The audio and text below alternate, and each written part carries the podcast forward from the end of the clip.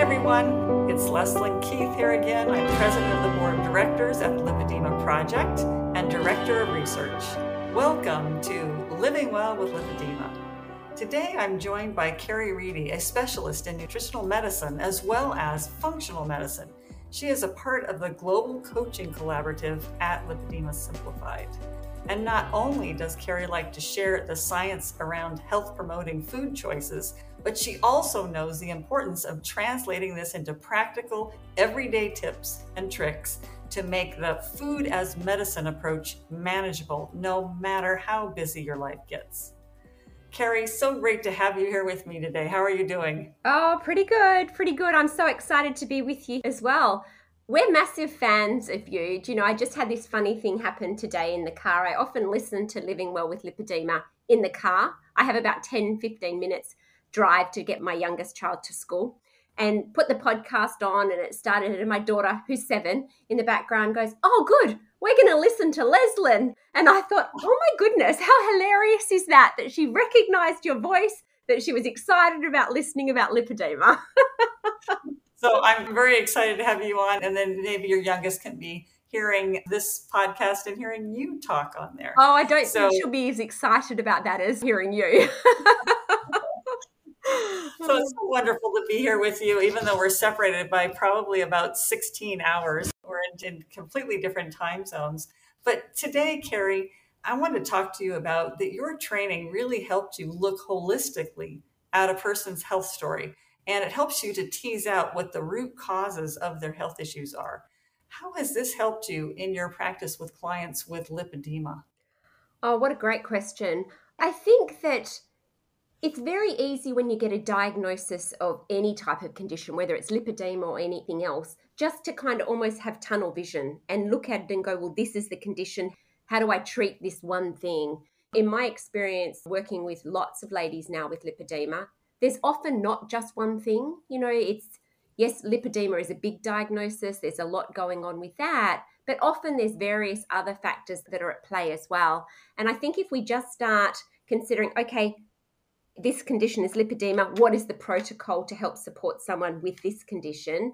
Rather than looking more holistically and a bit more globally, I think we can miss some of the key things that need to be approached. I I often talk to my clients and I get them to kind of imagine a picture in their minds of a tree and the leaves and the branches of that tree being all of the signs and symptoms that they experience. And, you know, we know that for lipedema, that may be pain, it may be weight loss resistance, it could be swelling, you know, but there can be other things in their health story as well. You know, there, there can be fatigue, there can be low mood, there can be, you know, gut issues, there can be hormonal issues, there can be all sorts of things going on.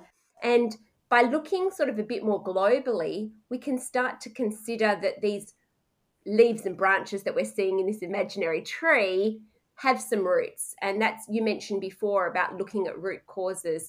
Originally, my academic training was in nutritional medicine, but more sort of recently than that, I did some extra study in looking at, I guess it's called functional nutrition, but it's kind of the nutrition arm of functional medicine. And we really do like to delve into not just what's going on in those leaves and branches, those signs and symptoms that a person experiences, but what's going on in underlying that at the cellular level at the biochemistry level. What's driving these signs and symptoms you know the growth of these leaves and branches? And so when i work with someone with lipedema i think we really need to be looking at the roots of this growth of the tree and also the terrain in which the, these roots grow. So if you would say to me what are the main roots of a situation like this, and I'm talking, I guess, more generally than just lipedema, but we need to consider genetics. You know, the conditions like lipedema certainly run in families. We need to consider the health of the digestive tract, the robustness or lack of robustness in the immune system.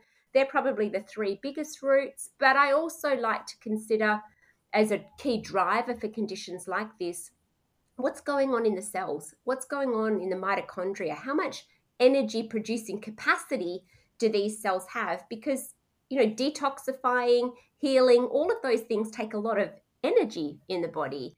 And I also like to think about the state of the nervous system. You know, what's going on? How does this particular person respond to stress? Now, we know that all of us have stress in our lives, you know, it's unavoidable. But how well do we respond? And not just from a from a mental point of view about how do we respond to the stresses, but at a physiological level, how does our body respond to these stresses? Does it quickly go into a fight or flight state? And if so, what's that doing to all of these other chemical messengers going on in the body? But just going back to the main uh, roots that I mentioned before, you know, the digestion, the immune system, we can be eating the best diet in the world. And, you know, we know for lipedema that right now we're talking about the benefit of a ketogenic diet.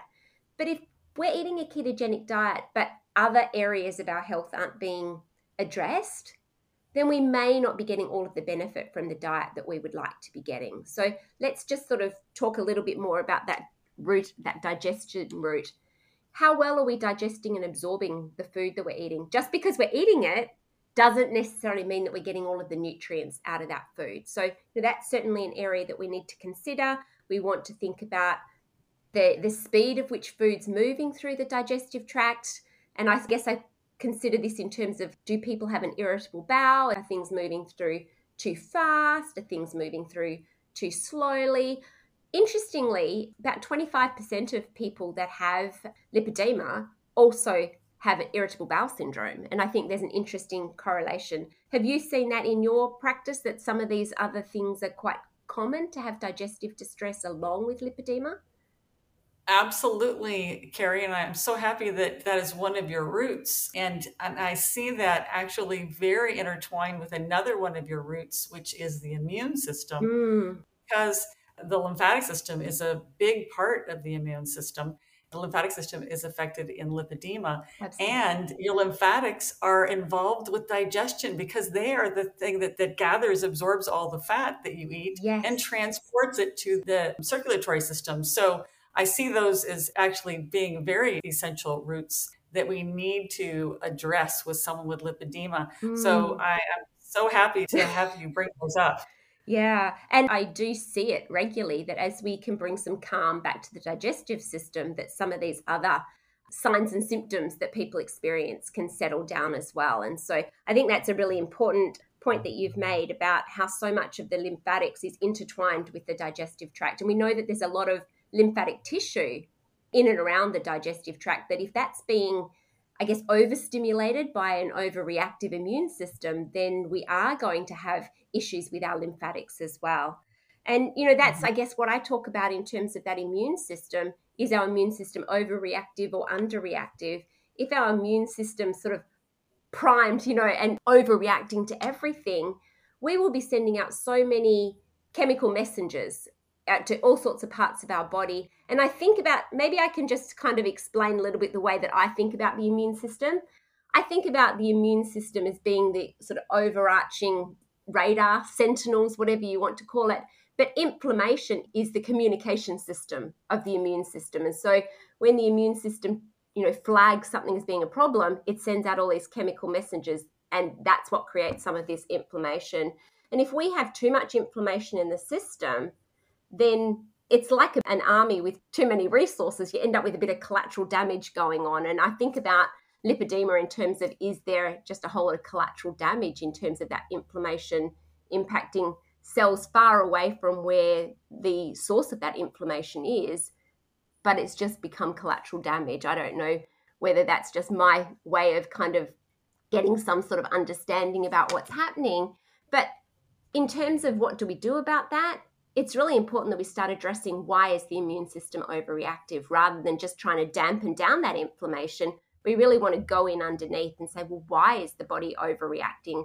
Is there a food intolerance? Is there something else going on? Is there a lingering infection or a parasite or something else happening that is leading the immune system to being overreactive?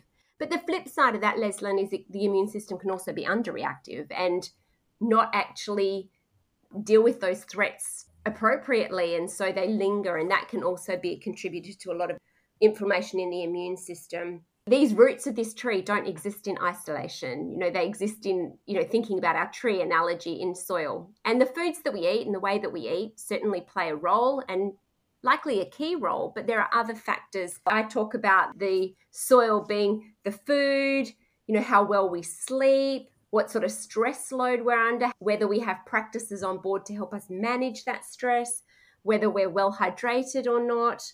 even simple things like having a sense of purpose and connection in our life can have a positive or a negative impact depending on what that is.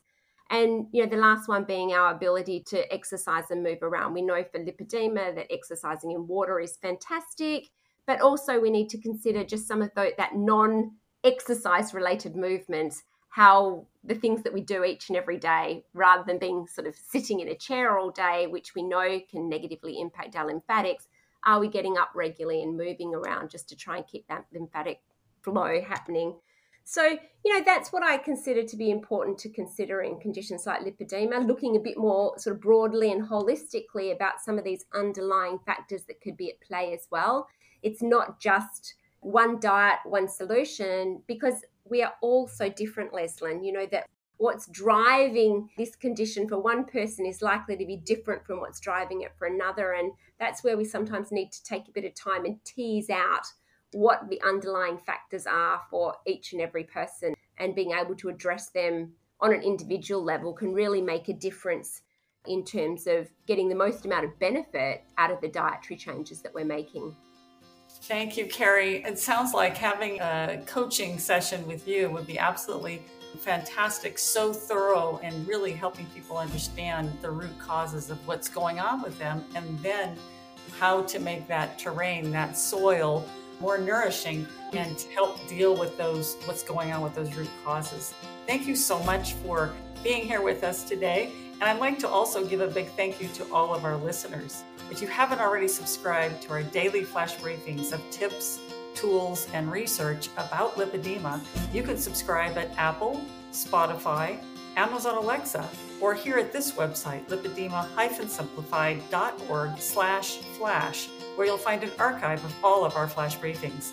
You can now also follow Living Well with Lipedema on Amazon Music and get new episodes when they become available. Thanks for listening, and I hope you'll join us again next time for another Living Well with Lipedema flash briefing.